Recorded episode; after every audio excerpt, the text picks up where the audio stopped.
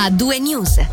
A due news su Radio Ticino riparte per il suo ultimo viaggio, quello dedicato alla raffica regionale.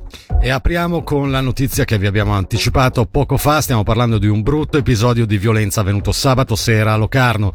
Due ragazzi sono stati aggrediti e pestati senza motivo in Piazza Grande da un gruppo di minorenni. La notizia ci è stata confermata dalla polizia cantonale che intorno alle 23 è intervenuta sul posto con quattro pattuglie.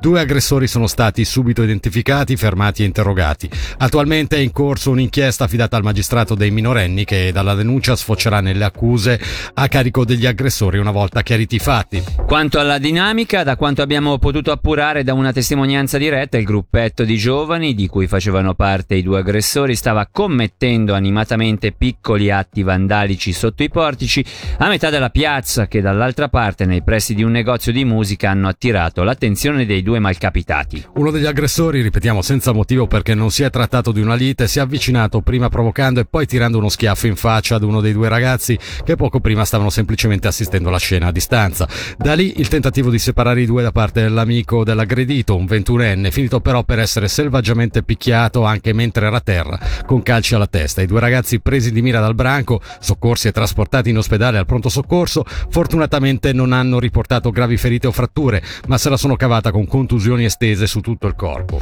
A preoccupare è il ripetersi di questi episodi violenti. L'ultimo in ordine di tempo si è verificato il 30 ottobre scorso a Lugano alla Pensilvania Marsilina Botta. Due persone, anche in quel caso, hanno aggredito casualmente senza motivo due persone che non conoscevano, facendole finire al pronto soccorso. Gli aggressori, fermati dalla polizia poco dopo i fatti, erano due cittadini rumeni, un 23enne e un 28enne, residenti in Italia. Nel caso del pestaggio di gruppo a Locarno, stando a nostre informazioni, si tratta di giovani, come detto minorenni, residenti nel nostro cantone.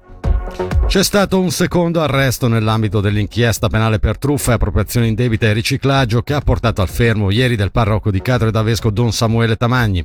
A finire in manette un suo amico stretto, un 27enne italiano anch'esso accusato di reati patrimoniali. La misura è stata convalidata dal giudice dei provvedimenti coercitivi e resa nota oggi dalla regione Orline. Ieri la misura restrittiva era scattata per il parroco di Cadro e d'Avesco che venerdì di sua spontanea volontà si è autodenunciato in magistratura per i reati patrimoniali commessi ai danni di alcuni familiari della Fondazione Tamagni attiva per la lotta contro la violenza giovanile presieduta da suo fratello e nei confronti della parrocchia di Cadro. Per lui è stata confermata la carcerazione fino a inizio gennaio. Secondo le informazioni raccolte dalla regione, Don Samuele, che si era invaghito del giovane, avrebbe ricevuto da lui ripetute richieste di denaro condannato nuovamente oggi dalle assise correzionali di Bellinzona un 46enne svizzero della regione per ripetuti atti sessuali con fanciulli e pornografia. La pena inflitta dal giudice Amos Pagnamenta è di 15 mesi sospesi a favore di un trattamento ambulatoriale. L'uomo, reo confesso, ha aiutato gli inquirenti nella ricostruzione dei fatti, ammettendo di aver avuto diverse conversazioni erotiche con minorenni. Come spiegato dall'avvocato difensore da diverso tempo è affetto da turbe psichiche, fra le quali disturbi della personalità sessualità e delle preferenze sessuali, motivo per cui gli psichiatri hanno deciso di somministrargli un noto inibitore del testosterone che azzera il desiderio sessuale. A darne notizia la regione. Sono 115 contagi da coronavirus registrati nelle ultime 24 ore in Ticino, cifre che a livello giornaliero non si registravano da gennaio. Aumentano anche i ricoveri con 50 persone in ospedale per Covid, più 10 rispetto a ieri, di cui 6 in reparti di cure intense. Non si registra alcun decesso. Non si segnalano neanche nuove quarantene di classe, ma tornano a essere tre le strutture per anziani toccate dal virus con un ricovero e due nuovi contagi che portano il totale dei positivi nelle case di riposo a 14 di cui 13 vaccinati e tutti con sintomi lievi. Sequestrata a Ponte Chiasso una replica perfetta ma contraffatta di una Ferrari da Formula 1 con cui Niki Lauda gareggiava negli anni 70. Si trovava su, su, di un automezzo diretto verso la Svizzera ed è stata fermata dalla Guardia di Finanza di Ponte Chiasso. Il proprietario è stato denunciato per contraffazione e commercio di prodotti con segni falsi. E rimaniamo in zona perché Chiasso è rimasta senza pista di ghiaccio a causa di un guasto tecnico, infatti il luogo è stato chiuso mettendo in seria difficoltà le tre società sportive che utilizzano la struttura per allenarsi. La situazione genera problemi di tipo organizzativo ma anche finanziario, motivo per cui il gruppo PPD ha presentato un'interrogazione al comune di Chiasso per sostenere le società sportive locali.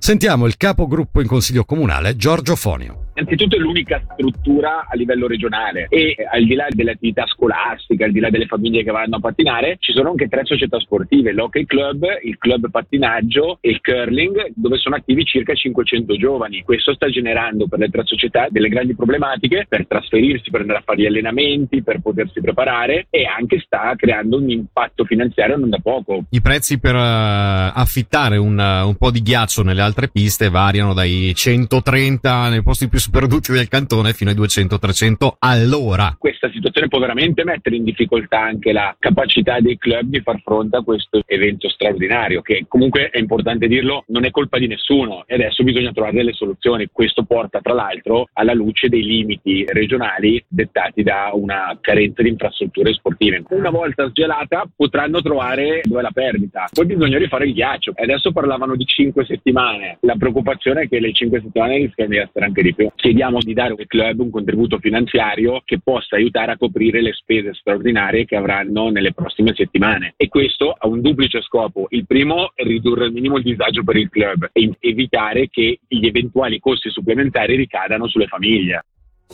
Per concludere ci spostiamo a Lugano che è stata classificata la seconda città più rumorosa della Svizzera. Solo Ginevra mostra una maggiore percentuale di alloggi esposti ad elevato inquinamento acustico e quanto emerge da un'analisi della Banca Cantonale di Zurigo che sottolinea come nella città in riva al Ceresio un alloggio su cinque sia esposto a rumori di oltre 60 decibel e quasi l'80% oltre i 50 decibel. Sulla base delle inserzioni su HomeGate si è stabilito come a partire dai 50 decibel gli appartamenti in affitto costano l'1% in meno per ogni 5 decibel in più.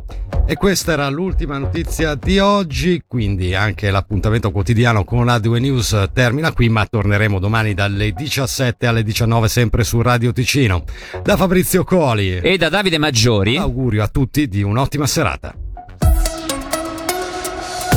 Il suono dell'informazione a 2 News.